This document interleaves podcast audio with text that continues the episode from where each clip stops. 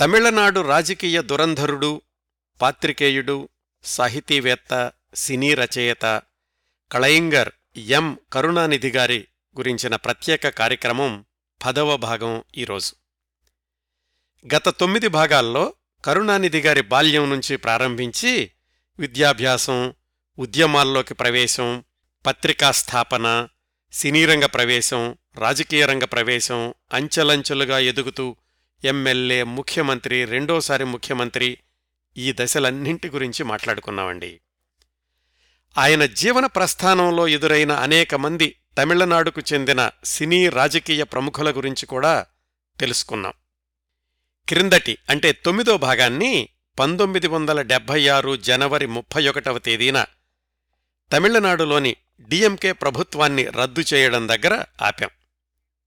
ఆ ఎమర్జెన్సీ రోజుల్లో కరుణానిధి ప్రభుత్వం పడిపోయిన వెంటనే కరుణానిధి గారబ్బాయి స్టాలిన్ మేనల్లుడు మురసోలి మారన్ల అరెస్టు గురించి కూడా క్రిందటి భాగంలో ప్రస్తావించుకున్నాం. ఇక్కడ్నుంచి మిగతా విశేషాలు ఈ భాగంలో తెలుసుకుందాం. ప్రస్తుతానికి మన కథనం పంతొమ్మిది వందల డెబ్భై ఆరు ఫిబ్రవరి మొదటి వారంలో ఉంది. కరుణానిధి వయసు యాభై రెండు సంవత్సరాలు. వ్యూహాత్మకంగా వ్యవహరించారాయేమో కానీ తమిళనాడంతటా వేలాది మంది కార్యకర్తల్ని అంతర్గత భద్రతా చట్టం కింద అరెస్టు చేశారు కానీ కరుణానిధిని మాత్రం అరెస్టు చేయలేదు. కరుణానిధి రాజకీయ వ్యక్తిగత జీవితాల్లో అత్యంత సంక్షోభ సమయం ఆ పంతొమ్మిది వందల డెబ్భై ఆరు అని రాజకీయ పరిశీలకుల అభిప్రాయం. తరువాతి సంవత్సరం పంతొమ్మిది వందల డెబ్భై ఏడులో ఎన్నికలొచ్చేదాకా కరుణానిధి విచిత్రమైన పరిస్థితుల్ని ఎదుర్కొన్నారు. ప్రత్యర్థి ఎంజీఆర్ కేంద్రంలోని ఇందిరాగాంధీతో స్నేహంగా ఉంటూ ఉంటే ఇందిరాగాంధీకి కరుణానిధికి మధ్యనున్న అంతరం రోజురోజుకి పెద్దదయ్యింది. ఆ సంవత్సరంలోని ఇంకొక విచిత్రమైన పరిణామం తమిళనాడులో కరుణానిధి పేరు ప్రతిష్టలు కాస్త దిగజారితే జాతీయ స్థాయిలో ఇందిరా వ్యతిరేకుల దృష్టిలో ఆయన ఒక హీరోగా వెలిగారు. ఎందుకు? ధైర్యంగా ఇందిరాగాంధీని ఢీకొట్టి నిలిచినందుకు. ఈ సంవత్సరంలో జరిగిన కొన్ని ముఖ్య సంఘటనల గురించి తెలుసుకుందాం. ఫిబ్రవరి మూడు అన్నాదురై వర్ధంతి. ఆయన చనిపోయిన దగ్గర నుంచి ప్రతి సంవత్సరం ఆ రోజున అన్నా సమాధి దగ్గర డిఎంకే కార్యకర్తలంతా కలుసుకుని శ్రద్ధాంజలి ఘటించడం అనే ఒక ఆనవాయితీని కొనసాగిస్తున్నారు కరుణానిధి. ఈ సంవత్సరం అంటే పంతొమ్మిది వందల డెబ్భై ఆరు ఫిబ్రవరి మూడుకి పరిస్థితులు పూర్తిగా భిన్నంగా ఉన్నాయి. డిఎంకే కార్యకర్తల్ని ఎంతమందిని జైల్లో పెట్టారో కూడా తెలీదు. ఎమర్జెన్సీ కాబట్టి పత్రికల మీద గట్టి సెన్సార్ ఉంది. ప్రభుత్వానికి వ్యతిరేకంగా ఏ చిన్న వార్త కూడా పత్రికల్లో రాకూడదు. ఆ రోజు అన్నాదురై సమాధి దగ్గరకు రాలేని డిఎంకే నాయకులందర్నీ జైల్లో పెట్టినట్లే లెక్కేసుకున్నారు కరుణానిధి. కేంద్ర ప్రభుత్వం ప్రకటించకపోయినప్పటికీ అలాగా ఆ రోజు రాలేని వాళ్ళందరి జాబితా తయారు చేసి తన మురసోలి పత్రికలో ప్రకటించారు. ఇదిగో వీళ్ళందర్నీ ఎమర్జెన్సీ చట్టం కింద అరెస్టు చేశారని భావిస్తున్నాము అని. సహజంగానే ఇది ఇందిరాగాంధీకి కేంద్రంలోని అధికారులకు విపరీతమైన ఆగ్రహం తెప్పించింది. మురసోలి పత్రిక ఆఫీసు మీద దాడి చేశారు. ఒకరోజు రెవెన్యూ డిపార్ట్మెంట్ అధికారులు కరుణానిధి ఇంటికొచ్చి ఈ ఇల్లు ఎప్పుడు కొన్నారు? డాక్యుమెంట్లు చూపించండి ఎలా కొన్నారు అని అడిగారు. ఆ అధికారులే కొద్ది నెలల క్రిందటి దాకా కరుణానిధి ప్రభుత్వానికి రిపోర్టు చేసిన వాళ్ళే. ఇంకొక రోజు రజతి కనిమొళి ఉన్న ఇంటి మీద సోదా చేశారు. సరిగ్గా ఆ సమయానికే కరుణానిధి ఆ ఇంట్లోకి అడుగు పెడుతుంటే మీరెవరు మీ పేరేమిటి? అని అడిగారు. అక్కడ జైల్లో అరెస్టు చేసిన డిఎంకే నాయకుల్ని విపరీతంగా హింసించారు. స్టాలిన్ని మారన్ని ఇంకా ఇతర నాయకుల్ని డిఎంకేతో సంబంధాలు తెంచుకుంటాము అని డాక్యుమెంట్ల మీద సంతకాలు పెట్టమన్నారు. వాళ్ళు ఎదురు తిరగడంతోటి విపరీతంగా కొట్టారు హింసించారు. అలాంటి హింస మూడు నెలలు కొనసాగింది జైల్లో. డిఎంకే ఎంపీ చిట్టుబాబు అనే ఆయన జైల్లోనే చనిపోయాడు. ఇంకొక డిఎంకే కార్యకర్త ఆర్కాట్ వీరస్వామి అనే నాయకుడికి వినికిడి శక్తి పోయింది. మురసోలి మారన్కి ఆ దెబ్బలకి మొదలైన వెన్ను నొప్పి జీవితాంతం వెంటాడింది. బయట ఉన్న డిఎంకే నాయకుల్లో కొంతమంది దీనికంతటికీ కారణం కరుణానిధి ఆయన ఇందిరాగాంధీతో శత్రుత్వం పెంచుకోవడం వల్లనే ఇలా జరిగింది అని ప్రత్యక్షంగానే ఆయన్ని విమర్శించడం మొదలుపెట్టారు. ఇలాంటి ఆరోపణలు చేసే బదులు నాకు కాస్త విషమివ్వండి అన్నారు కరుణానిధి. ఇందిరాగాంధీ పుణ్యమా అని నాకు నిజమైన మిత్రులెవరో ఇప్పుడు తెలిసింది అని సన్నిహితుల దగ్గర చెప్పుకున్నారు కరుణానిధి. అయినా కాని ఆయన తన పోరాట స్ఫూర్తిని కొనసాగిస్తూనే ముందుకు సాగారు.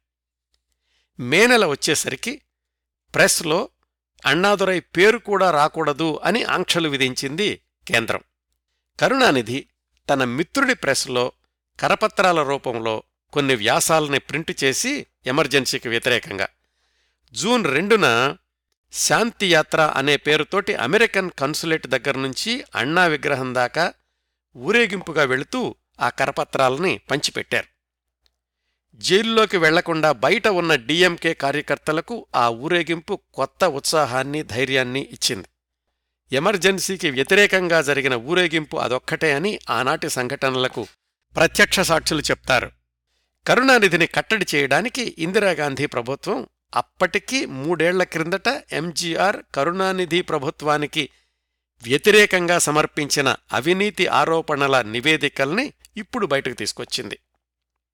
సుప్రీంకోర్టు న్యాయమూర్తి రంజిత్ సింగ్ సర్కారియా ఆధ్వర్యంలో విచారణా సంఘాన్ని ఏర్పాటు చేసింది. కరుణానిధి మీద వ్యక్తిగతంగానూ డిఎంకే ప్రభుత్వం మీద ఇరవై ఎనిమిది అంశాలపై విచారణ చెయ్యండి అని కమిటీ సభ్యుల్ని మద్రాసుకు పంపించారు. ఆ రోజుల్లో రేడియోల్లోనూ పత్రికల్లోనూ రెండే ప్రధానమైనటువంటి వార్తాంశాలు. ఒకటేమో ఇందిరాగాంధీ ఇరవై సూత్రాల పథకం రెండోదేమో కరుణానిధి ప్రభుత్వం మీద సర్కారియా కమిషన్ విచారణ. ప్రజలందరికీ కూడా ఈ కమిషన్ విచారణ విషయం మాత్రమే తెలిసేది కానీ కరుణానిధి ఎమర్జెన్సీకి వ్యతిరేకంగా ఎంతలా పోరాడుతున్నారో అన్న వార్తలు తెలిసేవి కావు. అందుకే డిఎంకే ప్రభుత్వం మీద బురద చల్లడంలో కేంద్ర ప్రభుత్వం విజయం సాధించింది.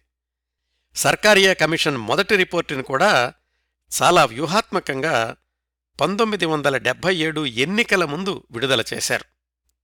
అయితే ఆ ఇరవై ఎనిమిది అంశాల్లో కేవలం ఎనిమిది అంశాలకు మాత్రమే ఆధారాలు లభించాయి అని తుది నివేదికలో ఆ కమిటీ చెప్పడం ఆ మిగిలిన ఆ ఎనిమిది అంశాల్లో కూడా సిబిఐ సరైన ఆధారాలు చూపించలేకపోవడం ఈ ప్రక్రియ ఏడేళ్ళపాటు కొనసాగి పంతొమ్మిది వందల ఎనభై ఎనిమిదిలో మొత్తం మూతపడడం జరిగింది. విచారణా సంఘాల ప్రక్రియకే తలవంపులు తెచ్చింది ఈ సర్కారియా కమిషన్ పర్వం అని రాజకీయ విశ్లేషకులు విమర్శించారు. పంతొమ్మిది వందల డెబ్భై ఆరు చివరి రోజుల నుంచి ఇందిరాగాంధీకి వ్యతిరేకంగా ప్రతిపక్ష పార్టీలు కూటమిగా ఏర్పడడం మొదలయ్యింది. ఈ కార్యక్రమాల్లో కరుణానిధి చురుగ్గా పాల్గొంటూ కీలకమైన పాత్ర పోషించారు. వాళ్ళందరూ కలిసి పంతొమ్మిది వందల డెబ్బై ఆరు డిసెంబర్లో ఇందిరాగాంధీకి వినతిపత్రం ఇచ్చారు. వీలైనంత త్వరలో దేశంలో సాధారణ పరిస్థితులు నెలకొనేలాగా చూడండి అని.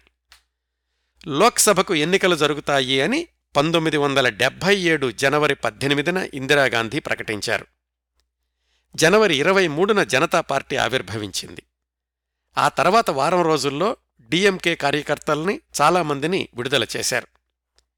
పంతొమ్మిది వందల డెబ్భై ఏడు మార్చిలో జరిగిన లోక్సభ ఎన్నికల్లో డిఎంకే జనతా పార్టీ సిపిఎం కలిసి పోటీ చేస్తే ఇందిరా కాంగ్రెస్ ఏఐఏడిఎంకే సిపిఐ కలిసి పోటీ చేశాయి. కరుణానిధి ప్రభుత్వానికి వ్యతిరేకంగా సర్కారియా కమిషన్ మధ్యంతర నివేదిక చాలా బలంగా పనిచేసింది. ఇంకొక వైపు ఎంజీఆర్ ఆకర్షణను ఎవ్వరూ ఎదుర్కోలేకపోయారు. డిఎంకే కూటమి ఘోర పరాజయం పాలైతే ఏఐఏడిఎంకే కూటమి ఘన విజయం సాధించింది. అయితే కేంద్రంలో ఏమైంది? ఇందిరా కాంగ్రెస్ కుప్పకూలి జనతా పార్టీ అధికారంలోకి వచ్చింది. మొరార్జీ దేశాయ్ ప్రధానమంత్రి అయ్యారు. తమిళనాడుకు సంబంధించినంతవరకు ఓ చిత్రమైన పరిస్థితి. పార్లమెంటు ఎన్నికల్లోనేమో జనతా పార్టీ డిఎంకే కలిసి పోటీ చేసినా తమిళనాడు నుంచి ఎక్కువ ఎంపీల్ని గెలిపించుకోలేకపోయారు. అటు ఏఐఏడిఎంకే పంతొమ్మిది మంది ఎంపీలు గెలిచారు. కేంద్రంలో సుస్థిర పరిస్థితులు నెలకొనాలి అంటే ఏఐఏడిఎంకే మద్దతు జనతా పార్టీకి అవసరం. కేంద్రంతో తగాదా పెట్టుకుంటే పనులు కావు అని ఎంజీఆర్కి తెలుసు. ప్రత్యక్ష ఉదాహరణగా కరుణానిధిని చూస్తున్నారు. అందుకని సమీకరణాలు పూర్తిగా మారిపోయి జనతా ప్రభుత్వం డిఎంకే నుంచి దూరంగా జరిగి ఏఐఏడిఎంకేని చేరదీసింది. అందుకే ఎన్నికల్లో తమకు మద్దతునిచ్చిన కరుణానిధి మీద ఉన్న సర్కారియా కమిషన్ని రద్దు చెయ్యమని జయప్రకాష్ నారాయణ్ సిఫార్సు చేసినప్పటికీ మొరార్జీ దేశాయ్ ఒప్పుకోలేదు. కరుణానిధి ఒంటరివారయ్యారు. డిఎంకే ఒంటరి పార్టీ అయిపోయింది. అటు అధికారం కోల్పోయినప్పటికీ ఇందిరాగాంధీకి ఎంజీఆర్ మీద కాస్త కోపం పెరిగింది. ఆయనెళ్ళి జనతా ప్రభుత్వంతో కలిశారు అని.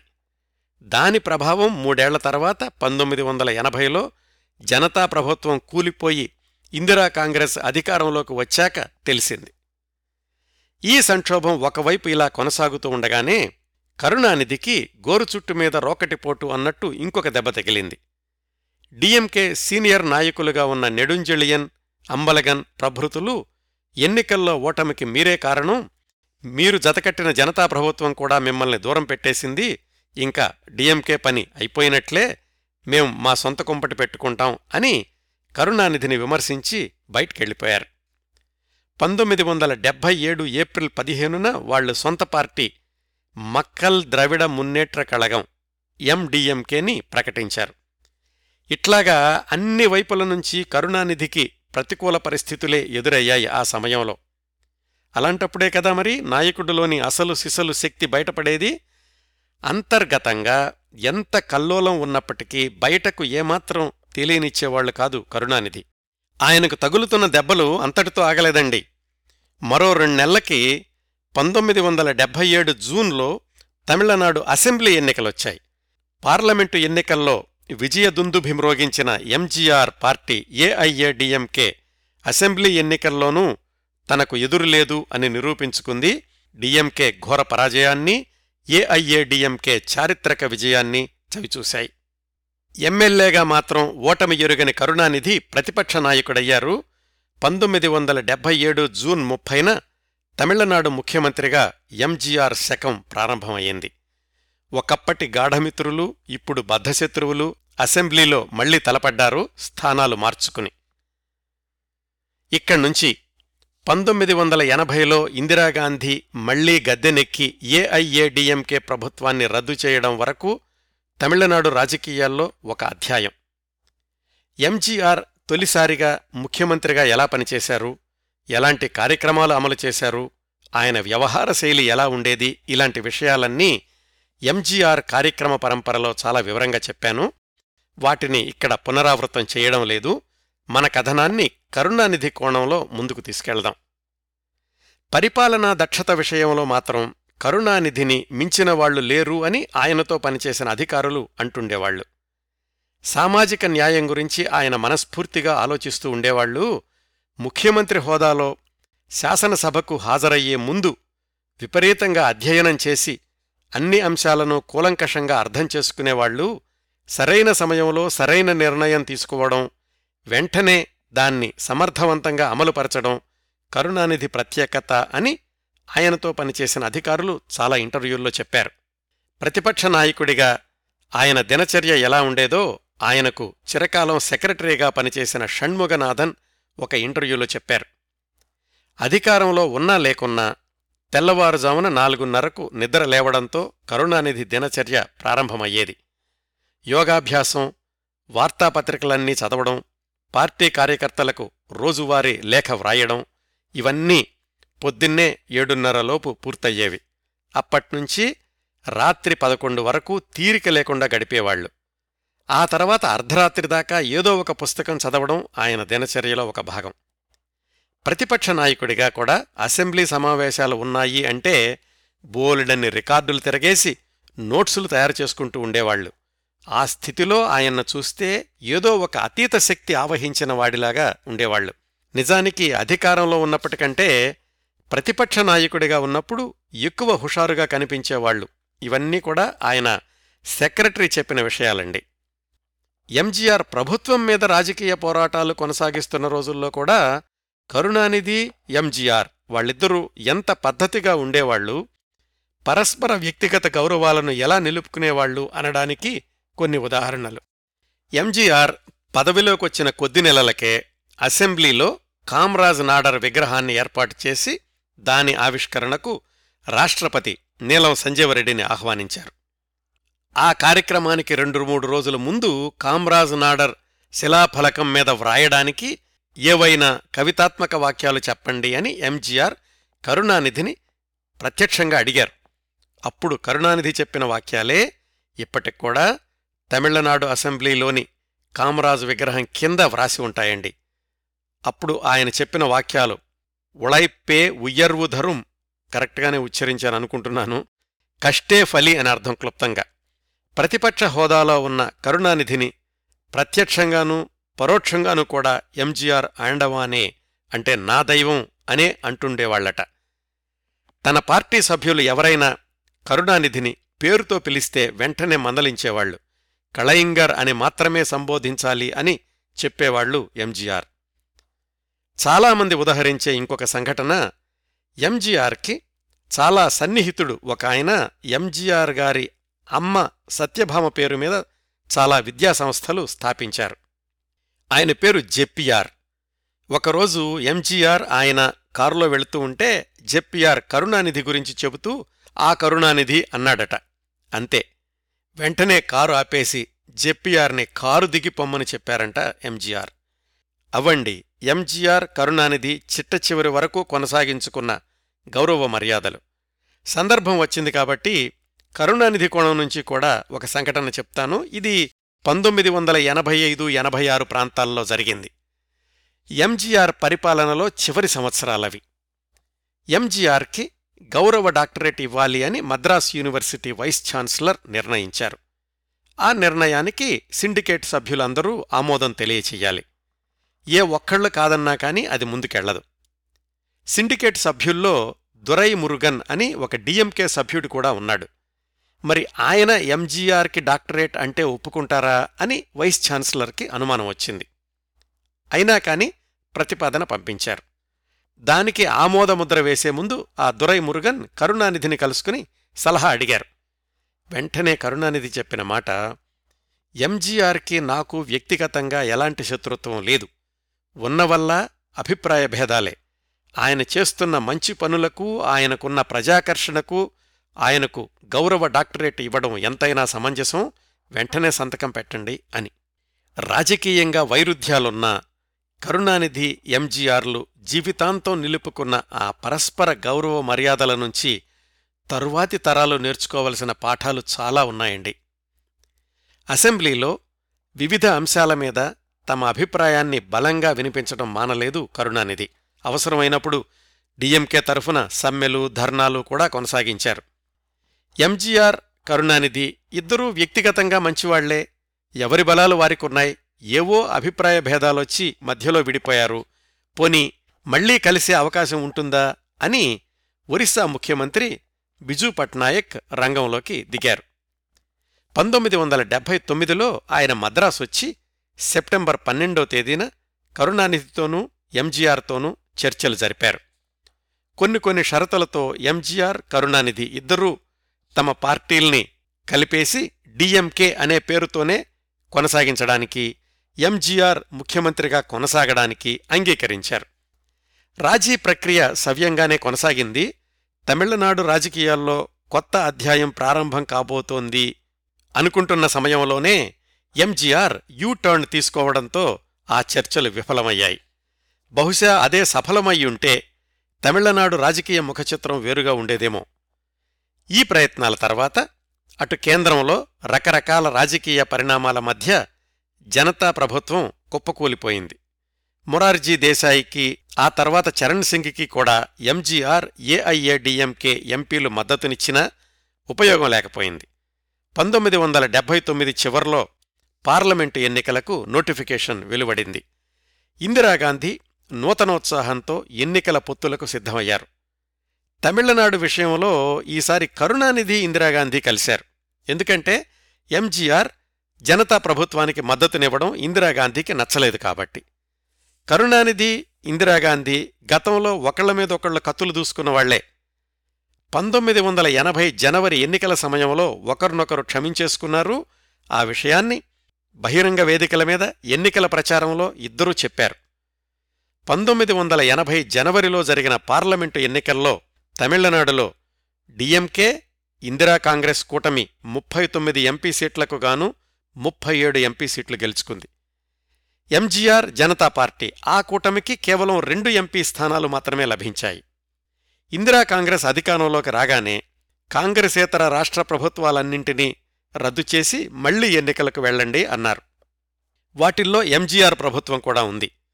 పంతొమ్మిది వందల ఎనభై జనవరి ముప్పై ఒకటిన ఎంజీఆర్ ప్రభుత్వం రద్దయింది. సరిగ్గా నాలుగేళ్ళ క్రిందట అదే రోజు కరుణానిధి ప్రభుత్వాన్ని రద్దు చేశారు అదే ఇందిరాగాంధీ. పార్లమెంటు ఎన్నికల్లో ఏఐఏడీఎంకే ఘోరంగా దెబ్బతింది కాబట్టి ఎంజీఆర్ బలం తగ్గింది అనుకున్నారు ఇందిరాగాంధీ కరుణానిధి కూడా. వాళ్ళిద్దరి ఊహ తప్పు అని రుజువు చేశారు ఎంజీఆర్ అభిమానులు తమిళనాడు ఓటర్లు. పంతొమ్మిది వందల ఎనభై జూన్లో జరిగిన అసెంబ్లీ ఎన్నికల్లో రెండు వందల ముప్పై నాలుగు అసెంబ్లీ స్థానాలకు గాను నూట ఇరవై తొమ్మిది సీట్లు ఎంజీఆర్కి కట్టబెట్టారు. ఇందిరాగాంధీ కూలదోసినా మళ్ళీ అధికారంలోకి వచ్చారు ఎంజీఆర్.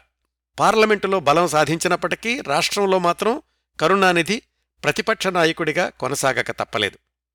ఇక్కడ్నుంచి అంటే పంతొమ్మిది వందల ఎనభై జూన్ నుంచి పంతొమ్మిది వందల ఎనభై నాలుగు అక్టోబర్లో ఎంజీఆర్ అనారోగ్యం పంతొమ్మిది వందల ఎనభై నాలుగులోనే మళ్ళీ సార్వత్రిక ఎన్నికల దాకా తమిళనాడు రాజకీయాల్లోనూ కరుణానిధి రాజకీయ జీవితంలోనూ ఇంకొక అధ్యాయం.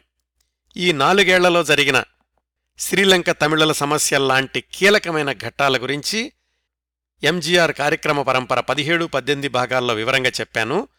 ఆ సంవత్సరాల్లో అంటే రెండోసారి కూడా ఎన్నికల్లో పరాజయాన్ని ఎదుర్కొన్నాక కరుణానిధి కోణంలో నుంచి పంతొమ్మిది వందల ఎనభై నాలుగు డిసెంబర్ ఎన్నికల దాకా జరిగిన కొన్ని ముఖ్యమైన సంఘటనల గురించి ఇప్పుడు తెలుసుకుందాం.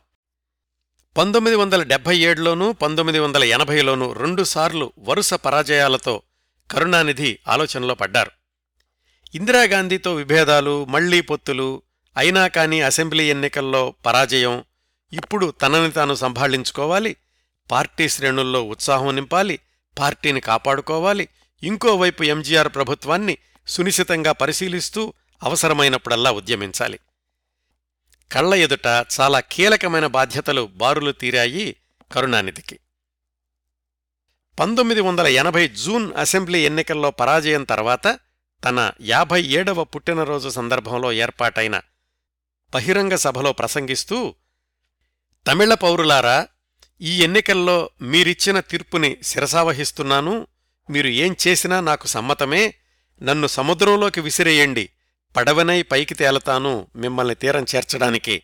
మీరు నన్ను నిప్పుల్లోకి తోసేయండి. నేను కట్టెనై మండుతాను. ఆ వెచ్చదనంలో మీరు వంట చేసుకోవచ్చు. నన్ను బండరాయికేసి కొట్టండి. మీకు ఉపయోగపడే కొబ్బరి ముక్కనవుతాను. మీరేదైనా చేయండి నన్ను. ఏ రూపంలోనైనా మీకు ఉపయోగపడడమే నా జీవిత లక్ష్యం అన్నారు.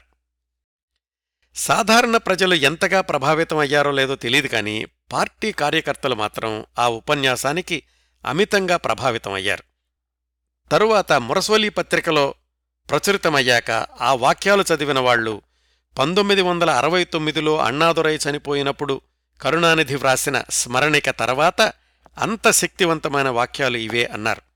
ఇంకో ఆసక్తికరమైన విశేషం ఏమిటంటే చాలా సంవత్సరాల తర్వాత రెండు వేల ఏడులో కళయింగర్ టీవీ ప్రారంభోత్సవ సందర్భంలో ఇదే ఉపన్యాసాన్ని యానిమేషన్ రూపంలో వీడియోగా చేసి ప్రదర్శించారు. ముప్పై ఏళ్ళ తరువాతి తరం కూడా ఆ ఉపన్యాసానికి హర్షాతిరేకంతో చప్పట్లు కొట్టారు. అంత శక్తివంతమైంది కరుణానిధి కలం బలం. కరుణానిధి డిఎంకే పార్టీకి పునరుజ్జీవం కలిగించే క్రమంలో ఒకసారి పరిస్థితిని సమీక్షించుకుంటే ఆయనకు సలహాలివ్వడానికి అన్నాదురై లేరు పెరియార్ లేరు. బలమైన ప్రత్యర్థులుగా ఉండి తనను ప్రతిక్షణం అప్రమంతంగా ఉండేలాగా చేసిన రాజాజీ లేరు కామ్రాజ్ లేరు. మిగిలిందల్లా తను ఎంజీఆర్. అటూ ఇటూ కార్యకర్తలు అంతే. పార్టీ శ్రేణుల్ని బలపరిచే క్రమంలో పార్టీలో స్వచ్ఛంద సేవకుల విభాగం యువ కార్యకర్తల విభాగం విద్యార్థుల విభాగం కార్మిక విభాగం కర్షక విభాగం మహిళా విభాగం సాహిత్య విభాగం అనే వివిధ విభాగాలను ప్రారంభించారు. జాగ్రత్తగా గమనించండి సాహిత్య విభాగం.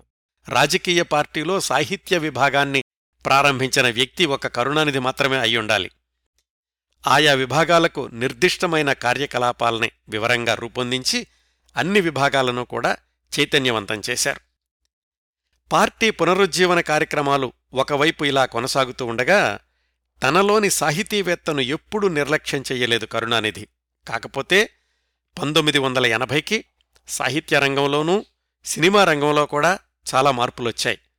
భారతీరాజా మహేంద్రన్ బాలు మహేంద్ర లాంటి కొత్త తరం సాంకేతిక నిపుణులు తమిళ సినిమా రంగంలో సంచలనాలు సృష్టిస్తున్నారు అప్పటికి. కథల విషయంలోనూ సంభాషణల విషయంలో కూడా ప్రేక్షకుల అభిరుచుల్లో చాలా మార్పులొచ్చాయి. సినిమా సంభాషణల్లో క్లుప్తతకు ప్రాధాన్యత పెరిగింది. ఒకప్పుడైతే కరుణానిధి వ్రాసిన సుదీర్ఘమైన సంభాషణలకు చప్పట్లు కొట్టిన ప్రేక్షకుల తరం మారింది. ఇలాంటి పరిస్థితుల్లో కొత్త సినిమా ప్రయత్నాల కంటే సాహితీ రంగంలో ప్రయోగం చేద్దాము అనుకున్నారు కరుణానిధి. రాజకీయాల్లో ఎంత తీరిక లేకుండా ఉన్నా ప్రపంచ సాహిత్యాన్ని అధ్యయనం చేయడం మానలేదు ఆయన. చాలా రోజుల తర్వాత రచనాపరంగా ప్రయోగం చేద్దాము అనుకుని ఒరు మరం పూదాదు ఒక చెట్టు పూసింది అనే చిన్న నవల వ్రాశారు కరుణానిధి. దానికి స్ఫూర్తి ఓ హెన్రీ వ్రాసిన చివరి ఆకు అనే కథ. రచనా శైలిలో కూడా తాను ఇంతకుముందు వ్రాసిన నవలల కంటే కొత్త పుంతలు తొక్కారు కరుణానిధి. మళ్ళీ పంతొమ్మిది వందల ఎనభైలో ఎంజీఆర్ పరిస్థితిని చూస్తే రెండోసారి అఖండ విజయంతో ముఖ్యమంత్రి అయ్యారు కానీ పార్టీలో అంతర్గతంగా భిన్న స్వరాలు వినిపిస్తున్నాయి.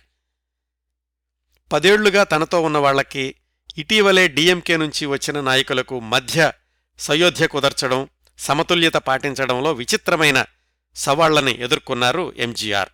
ఒకనొక సందర్భంలో కరుణానిధి అన్నారు డిఎంకే నాయకుల్ని తయారు చేయడమే కాదు ఏఐఏ డిఎంకేకి వాళ్ళని సరఫరా చేస్తోంది కూడా అని. ఇలా ఎంజీఆర్ రెండోసారి అధికారంలోకి వచ్చిన పంతొమ్మిది వందల ఎనభై చివర్లో ఎంజీఆర్ ప్రభుత్వాన్ని ఇరుకున పెట్టిన సంఘటన కరుణానిధికి కాస్త ఉద్యమ బలాన్ని ఇచ్చిన సంఘటన ఒకటి జరిగింది. అదేమిటంటే పంతొమ్మిది వందల ఎనభై నవంబర్ ఇరవై ఆరున తిరుచెందూర్ దేవాలయం ఇన్స్పెక్షన్ బంగ్లాలో సి. సుబ్రహ్మణ్య పిళ్ళై అనుమానాస్పద రీతిలో శవమై కనిపించాడు. ఆయన ఎండోమెంట్ విభాగంలో అసిస్టెంట్ కమిషనర్. దేవాలయంలోని హుండీల లెక్కింపు ఆయన ఆధ్వర్యంలో జరగాలి. ముందు రోజు రాత్రి బంగ్లా బాత్రూంలో ఉరేసుకుని కనిపించాడు. దేవాలయం పాలకవర్గం అంతా ఏఐఏడిఎంకే సభ్యులే ఉన్నారు. సుబ్రహ్మణ్య పిళ్ళై రెండు వేల ఎనిమిది వందల యాభై రూపాయలు దేవాలయం హుండీ నుంచి దొంగతనం చేశారు. అది బయటపడుతుంది అని ఆత్మహత్య చేసుకున్నారు అని పాలక మండలి సభ్యులు ప్రచారం చేశారు. అంటే ఏఐఏడిఎంకే సభ్యులు. అయితే ఈ సుబ్రహ్మణ్య పిళ్ళై వాళ్ళ అబ్బాయి రాష్ట్రపతికి ప్రధానమంత్రికి విజ్ఞప్తి పంపించాడు. గెస్ట్ హౌస్ రూంలో రక్తం మరకలున్నాయి. మా నాన్నది ఆత్మహత్య కాదు. మర్నాడు హుండీ తెరవకుండా చేయడానికి ఎవరో హత్య చేసి ఉంటారు. సిబిఐ విచారణకు ఆదేశించండి అని. డిఎంకే ఆధ్వర్యంలో అఖిల పార్టీ సమావేశం జరిగింది తిరుచందూర్ దేవాలయంలోనే. అఖిలపక్షం ఒత్తిడికి ఎంజీఆర్ ఏఐఏడిఎంకే ప్రభుత్వం ఏకసభ్య కమిషన్ని ఏర్పాటు చేసింది. సంవత్సరం అయినప్పటికీ ఆ కమిషన్ నివేదిక బయటికి రాలేదు. సరిగ్గా సంవత్సరం తర్వాత పంతొమ్మిది వందల ఎనభై ఒకటి నవంబర్ ఇరవై నాలుగున నేను ఆ కమిషన్ రిపోర్టుని సంపాదించగలిగాను అని కరుణానిధి ఆ రిపోర్టుని మీడియాకు అనధికారికంగా విడుదల చేశారు. దాన్లో సుబ్రహ్మణ్య పెళ్ళైది ఆత్మహత్య కాదు హత్య అని ఉంది. ఎంజీఆర్ ప్రభుత్వం ఇరుకున పడింది. చర్యలు తీసుకోవడంలో ఆలస్యమవుతుండటంతో కరుణానిధి మదురై నుంచి తిరుచెందూరు దాకా వారం రోజుల పాటు పాదయాత్ర చేపట్టారు. సుబ్రహ్మణ్య పిళ్ళై కుటుంబానికి న్యాయం జరగాలి అని. పార్టీ శ్రేణులు వెంట నడుస్తూ ఉండగా కరుణానిధి రోజుకి ముప్పై కిలోమీటర్ల నడిచి రాత్రిపూట ఏదో ఒక ఊళ్ళో బస చేస్తే అక్కడ బహిరంగ సభ పెట్టి ఏఐఏడిఎంకే ప్రభుత్వ అసమర్థతను ఎండగడుతూ ఉండేవాళ్ళు రోజురోజుకి ఆయన పాదయాత్రలో చేరే కార్యకర్తల సంఖ్య మరింతగా పెరిగింది. కరుణానిధి కాళ్ళు వాచిపోయాయి. ఐదు రోజుల తర్వాత అడుగు తీసి అడుగు వేయడం కష్టమైపోయింది.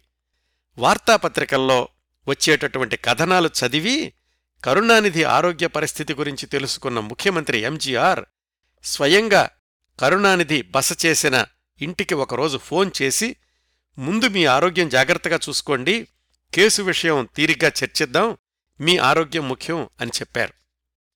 That is Karunanidhi and MGR Karunanidhi versus MGR. మొత్తానికి వారం రోజుల పాదయాత్ర ముగించుకుని తిరుచెందూర్ చేరుకుని అక్కడ పెద్ద బహిరంగ సభలో ప్రసంగించారు కరుణానిధి. అయితే ప్రభుత్వం నుంచి సరైన స్పందన రాలేదు సరికదా? అసలు రిపోర్టు అధికారికంగా బయటపెట్టనప్పుడు కరుణానిధికి ఎవరు అందించారు అని విచారించి ఇద్దరు ప్రభుత్వ ఉద్యోగుల్ని బలిపశువుల్ని చేశారు. ఈ మొత్తం ఎపిసోడ్లో కరుణానిధికి మళ్ళీ ప్రజల్లో గుర్తింపొచ్చింది ఎంజీఆర్ ప్రభుత్వం మీద అప్పటికే పెరుగుతున్న అవినీతి ఆరోపణల్లో మరొక సంఖ్య పెరిగింది. ఇలాంటి సంఘటనలు అసెంబ్లీలో వాదప్రతివాదనలు కొనసాగుతూ ఉండగా రాష్ట్రాల స్వయం ప్రతిపత్తి గురించిన అధ్యయనం తదుపరి చర్యల గురించి కరుణానిధి దృష్టి పెడుతూనే ఉన్నారు. రాజమన్నార్ కమిటీ నివేదికను కర్ణాటక ముఖ్యమంత్రి రామకృష్ణ హెగ్డేతో పంచుకున్నారు కరుణానిధి. పంతొమ్మిది వందల ఎనభై మూడు మార్చి ఇరవై మూడున బెంగుళూరులో దక్షిణాది ముఖ్యమంత్రుల సమావేశం జరిగింది. రామకృష్ణ హెగ్డే దాన్ని ఏర్పాటు చేశారు. ఎంజీఆర్ ఎన్టీఆర్ పాండిచ్చేరి సీఎం రామచంద్రన్లు హాజరయ్యారు. ఇదంతా చేసింది కరుణానిధి అని తెలుసుకున్న ఇందిరాగాంధీ పాండిచ్చేరిలోని డిఎంకే ప్రభుత్వాన్ని రద్దు చేశారు. ఒకప్పుడు తాము మద్దతు ఇచ్చిన సభ్యుడైనప్పటికీ. అయితే రాష్ట్రాల స్వయం ప్రతిపత్తి గురించిన ఆందోళన అంతటితో ఆగలేదు. కలకత్తాలో జ్యోతిబాసు మరొక సమావేశం ఏర్పాటు చేయడం ఆ తర్వాత అందరూ కలిసి యునైటెడ్ ఫ్రంట్ని ఏర్పాటు చేయడం అవన్నీ తదనంతర పరిణామాలు. మన కార్యక్రమానికి అది ముఖ్య అంశం కాదు కాబట్టి దాన్ని ఇక్కడ వదిలేసి కరుణానిధి గారి విషయానికి వద్దాం. ఎంజీఆర్ రెండోసారి ముఖ్యమంత్రి అయ్యాక ఆయన ప్రభుత్వం ఎదుర్కొన్న రెండు పెద్ద నిరసన ప్రదర్శనల్లో మొదటిది రైతుల నుంచి రెండోది శ్రీలంక తమిళల సమస్య. వీటి గురించి క్లుప్తంగా తెలుసుకుందాం. పంతొమ్మిది వందల ఎనభై మూడులోనే చిన్నమున్న నారాయణస్వామి నాయుడు అనే ఆయన ఆధ్వర్యంలో రైతులు ఉద్యమించారు. సరైన గిట్టుబాటు ధరలు కావాలని బ్యాంకు రుణాలను రద్దు చేయాలని ఇలాగా వివిధ కారణాలతో. సహజంగానే కరుణానిధి రైతు ఉద్యమానికి మద్దతు ప్రకటించడమే కాకుండా డిఎంకే కార్యకర్తలు ఆ ఉద్యమకారులకు బాసటగా నిలిచారు. ఎంజీఆర్ ప్రభుత్వం ఆ ఉద్యమాన్ని అణచివేయడానికి అధికార బలాన్ని ప్రయోగించింది. నిరసన ప్రదర్శనలు పోలీసు కాల్పులు తీవ్రాతి తీవ్రమై మొత్తం మీద ఆ ఉద్యమంలో నలభై ఏడు మంది రైతులు చనిపోయారు. ఎంజీఆర్ ప్రభుత్వం ఎదుర్కొన్న రెండవ అతిపెద్ద సంక్షోభం శ్రీలంక తమిళులు శ్రీలంక నుంచి వేలాదిగా తరలివచ్చిన నిర్వాసితులు కాందిశీకులు. ఇది కూడా పంతొమ్మిది వందల ఎనభై మూడు జులై నుంచి మొదలయింది కరుణానిధి ఎంజీఆర్ ఇద్దరూ శ్రీలంక తమిళులకు మద్దతు ప్రకటించారు. శ్రీలంక తమిళుల అస్తిత్వ పోరాటంలో నాలుగైదు విప్లవ సంఘాలు ఊపిరిపోసుకున్నాయి. వాటిల్లో ప్రధానమైంది ఎల్టీటీఈ ఎల్టీటీఈకి కరుణానిధి ఎంజీఆర్ ఇద్దరూ కూడా మద్దతు ప్రకటించారు. సహాయం చేయడానికి ముందుకొచ్చారు. ఎల్టీటీఈ ప్రభాకరన్ చాలాసార్లు ఎంజీఆర్ని కలుసుకున్నారని ఎంజీఆర్ నుంచి ఆర్థిక సహకారం అందుకున్నారని వార్తలొచ్చాయి అప్పట్లో. కరుణానిధి కూడా సహాయం చేస్తామన్నారు. కానీ అధికారంలో ఉన్న ఎంజీఆర్ నుంచి ఎక్కువ మద్దతు అవసరం అనిపించిన ఎల్టీటీఈ తదితర సంస్థలు ఎక్కువగా ఎంజీఆర్ని సంప్రదిస్తూ ఉండేవి. కేంద్రం మీద ఒత్తిడి పెంచడంలో శ్రీలంకకు సైన్యాన్ని పంపించమని డిమాండ్ చేయడంలో కరుణానిధి ఎంజీఆర్ ఇద్దరూ సమాన వేగంతో పనిచేశారు. ఒకనొక సమయంలో అయితే కరుణానిధి తనకు తెలిసిన ప్రతిపక్ష నాయకులందరితోటి మధురైలో ఒక సమావేశాన్ని ఏర్పాటు చేసి వాళ్ళ దగ్గర నుంచి సేకరించిన విరాళాల్ని ఎల్టీటీఈకి అందించే ప్రయత్నాలు చేశారు. అయితే అదే సమయంలో ఎల్టీటీఈ సభ్యులు మరొక సోదర విప్లవ సంస్థ సభ్యుల మీద కాల్పులు జరపడంతోటి ఎల్టీటీఈ మీద విమర్శలు వెల్లువెత్తాయి. కరుణానిధి సహాయం చేద్దాము అనుకున్న ప్రయత్నాలు సత్ఫలితాలనివ్వలేదు. ఈ శ్రీలంక తమిళుల సమస్య చాలా సంవత్సరాలు కొనసాగింది. మన కథనానికి అవసరమైనంత మేర మాత్రమే చెప్తున్నాను. రాజకీయ వాతావరణం ఇంత వాడిగా వేడిగా ఉన్న సంవత్సరాల్లోనే కరుణానిధి తన పత్రిక కుంగుమంలో తెనపిండి సింగం దక్షిణాది సింహం అనే పేరుతో ఒక నవలను సీరియల్గా వ్రాశారు. పంతొమ్మిది వందల ఎనభై ఎనభై మూడు ఆ మధ్యలో. తర్వాత దాన్ని పుస్తకంగా కూడా ప్రచురించారు. ఆ నవల వ్రాయడం కోసం ఆయన దాదాపుగా మూడు నెలల పాటు రామనాథపురంలోని శివగంగా ప్రాంతంలో పర్యటించి చారిత్రక ఆధారాల్ని సేకరించారు. రాజకీయ మేఘాలు ఎంత దట్టంగా కమ్ముకున్నా కాని తనలోని సాహితీ సూర్యుణ్ణి అస్తమించకుండా చూసుకోవడం ఇదేనండి. కరుణానిధి గారికి మాత్రమే సొంతమైన ప్రత్యేకత. చాలా సంవత్సరాల తర్వాత ఆ నవలని దూరదర్శన్ వాళ్ళు సీరియల్గా చిత్రీకరించి ప్రసారం చేశారు. దూరదర్శన్ రూపొందించిన సీరియళ్ళలో ఉత్తమ విలువలున్న సీరియల్గా పేరు తెచ్చుకుంది కరుణానిధి గారి నవల తెనప్పిండి సింగం. మళ్ళీ మనం రాజకీయ విశేషాలకు వద్దాం. పంతొమ్మిది వందల ఎనభై నాలుగు మేలో వచ్చిన ఉప ఎన్నికల్లో ఇందిరాగాంధీ ఏఐఏడిఎంకే తన పొత్తుని బహిరంగం చేశారు. కరుణానిధితో తెగతింపులు చేసుకున్నట్లు స్పష్టంగా చెప్పారు. ఇందిరాగాంధీ వర్సెస్ కరుణానిధి ఇందిరాగాంధీ అండ్ ఎంజీఆర్ వీళ్ళ ముగ్గురు కలయికలు విడిపోవడాలు అవసరార్థం తరచూ మారుతూ వచ్చాయి. అందుకనే వాళ్ళ మూడు పార్టీల మధ్యనున్న పొత్తుల్ని పొలిటికల్ లవ్ ట్రయాంగిల్ అనేవాళ్ళ ఆ రోజుల్లో. ఉప ఎన్నికల్లో ఈసారి ఓటర్లు డిఎంకే వైపు మొగ్గు చూపించారు. ఎంజీఆర్ పరిపాలనా దక్షతను పరీక్షించిన ఉద్యమాల వల్ల కాని ఆయన ప్రభుత్వం మీద వచ్చిన అవినీతి ఆరోపణల వల్ల కాని ఓటర్లు నెమ్మదిగా ఏఐఏడిఎంకే నుంచి దూరంగా జరుగుతున్నారు అన్న సంకేతాలు వెలువడ్డాయి. అదే సమయంలో ఏఐఏడిఎంకేలో అంతర్గత సంక్షోభాలు తారాస్థాయికి చేరుకున్నాయి. ఎంజీఆర్కి ఎంతో విశ్వాసపాత్రమైన నాయకుడిగా ఉంటున్న ఎస్డి సోమసుందరం ఎంజీఆర్ మీదే ప్రత్యక్షంగా ఎదురుదాడికి దిగారు. ఒకప్పుడు ఎంజీఆర్ కరుణానిధి మీద ఎలాంటి అవినీతి ఆరోపణలు చేసి బయటకొచ్చారో సరిగ్గా అదే పనిచేశాడు ఎస్డి సోమసుందరం పంతొమ్మిది వందల ఎనభై నాలుగు జూన్ ప్రాంతాల నుంచి. ముందుగా సోమసుందరాన్ని మంత్రిగా ఆయన చూస్తున్న ఎక్సైజు విభాగం నుంచి పక్కకు తప్పించారు ఎంజీఆర్. అయినా కాని సోమసుందరం విమర్శలు చేయడం మానలేదు. చివరకు ఆయన్ను ఆయన మద్దతుదారుల్ని పార్టీ నుంచి బహిష్కరించారు ఎంజీఆర్. పంతొమ్మిది వందల ఎనభై నాలుగు సెప్టెంబర్లోనే సోమసుందరం సొంత పార్టీని ప్రకటించాడు. ఈ పరిణామాలన్నింటినీ కరుణానిధి జాగ్రత్తగా గమనిస్తున్నారు. ఈ సంక్షోభం చిట్టచివరికి ఏఐఏడిఎంకేని ఏం చేస్తుందో అని అందరూ భయపడుతున్న రోజుల్లో పంతొమ్మిది వందల ఎనభై నాలుగు అక్టోబర్ ఐదున ఎంజీఆర్ తీవ్రమైన అనారోగ్యంతో మద్రాసులోని అపోలో ఆసుపత్రిలో చేరారు. ఆ సంఘటన ఎంజీఆర్కి జీవన్మరణ సమస్య అయినప్పటికీ తమిళనాడు రాజకీయాల్లో కీలకమైన పాత్ర పోషించింది. ఎంజీఆర్కి వ్యతిరేకంగా ఉద్యమించిన ఉద్యమిస్తున్న వాళ్ళంతా మౌనం వహించక తప్పలేదు.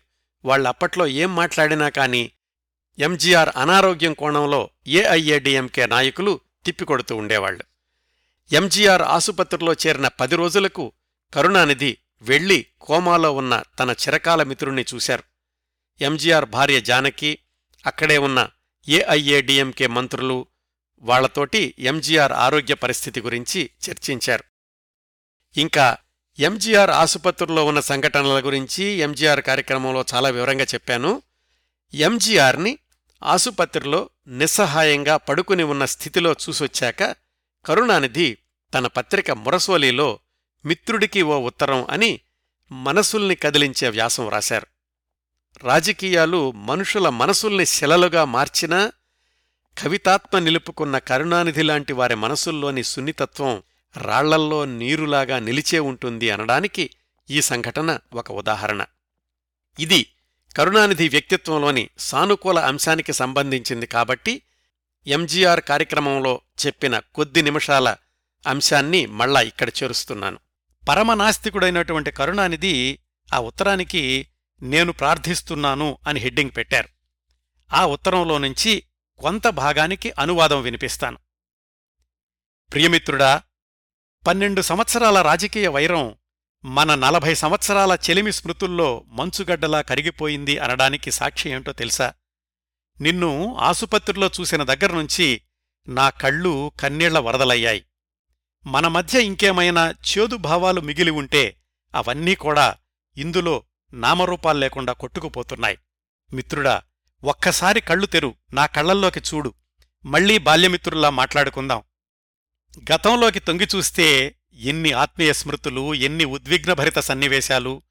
నేను కాళ్ళకుడి ఉద్యమంలో అరెస్టయి త్రిచీ జైల్లో ఆరు నెలలపాటు ఉండి తర్వాత వెనక్కి తిరిగొచ్చిన రోజు నీకు గుర్తుందా? త్రిచి నుంచి రైలులో ప్రయాణించి ఎగ్మూర్ స్టేషన్లో దిగ్గానే రెండు చేతులు చాచి నన్ను ఆత్మీయంగా ఆహ్వానించింది నువ్వే కదా. ఆ రెండు చేతులు నాకు ఎంత భరోసానిచ్చాయి ఎంత ధైర్యాన్నిచ్చాయి ఎంత రక్షణనిచ్చాయి జనసముద్రం చుట్టుముడుతుంటే నన్ను భుజాల మీద ఎక్కించుకుని కారు దగ్గరకు మోసుకెళ్ళిన నీ హీరోయిజాన్ని ఎలా మర్చిపోతాను మిత్రమా? ఆ గందరగోళంలో నీ ఖరీదైన విదేశీ వాచి కూడా ఎవరో కొట్టేశారు. అయినా నువ్వు పట్టించుకోలేదు. నా రక్షణే నీ ధ్యేయం అన్నావు. మామూలు సమయాల్లో గుర్తు తెచ్చుకోవడం వేరు. నువ్వు ఆసుపత్రిలో కొట్టుమిట్టాడుతున్న ఈ సమయంలో ఇలాంటివి జ్ఞప్తికొస్తుంటే నా గుండె చప్పుడూ పెదవులు పలికే ప్రతి మాటా చెప్పేది నువ్వు త్వరగా కోలుకోవాలి అని. ప్రియమిత్రుడా నా ప్రార్థన ఫలిస్తుందనే ఆశిస్తున్నా. ప్రార్థన అంటే పూజ చేయడం మాత్రమే కాదు విన్నవించడం మనసులో కోరుకోవడం కూడా. దయచేసి సంపూర్ణ ఆరోగ్యంతో ఆసుపత్రి నుంచి తొందరగా బయటికిరా మళ్ళీ నవ్వుకుంటూ మాట్లాడుకుందాం. రాజకీయ మలినాలు అంటని జ్ఞాపకాల దారిలో కాసేపైనా కలిసి నడుద్దాం. వాదాలు విభేదాలు వదిలేద్దాం. ఆ రోజు శేలంలో ఎలాగైతే మనం రూమ్మేట్లుగా ఉన్నప్పుడు మాట్లాడుకునేవాళ్ళమో అలా కలిసి మాట్లాడుకుందాం. సూర్యకిరణాల తీవ్రతకు కరిగిపోయే పొగమంచులాగా నీ ఆరోగ్య సమస్యలు తొలగిపోవాలి అని కోరుకుంటూ ఎప్పటికీ నీ స్నేహితుడు ఎంకే మనిషికి మనిషికి మధ్య ఆదర్శాల్లో అభిప్రాయాల్లో రాజకీయాల్లో నమ్మకాల్లో జీవన విధానాల్లో ఎన్ని వ్యత్యాసాలైనా ఉండొచ్చు కానీ మౌలికమైన మానవ బంధం అది తెగిపోకూడదు. కరుణానిధి ఉత్తరం నిరూపించింది అదే.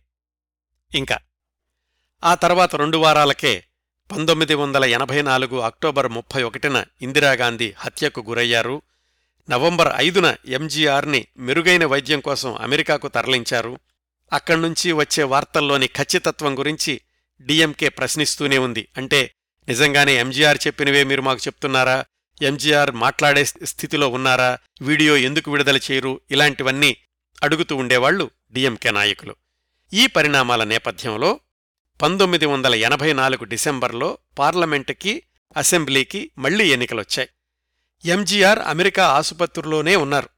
అక్కడ్నుంచే నామినేషన్ వేశారు. అలాంటివి జరిగిన ప్రతిసారి వాటి చట్టబద్ధత గురించి డీఎంకే ప్రశ్నించింది. కేంద్రంలోనేమో ఇందిరాగాంధీ హత్యకు గురయ్యారు. ఇటు రాష్ట్రంలోనేమో ఎంజీఆర్ అనారోగ్యంతో వేల మైళ్ళ దూరాన ఉన్నారు.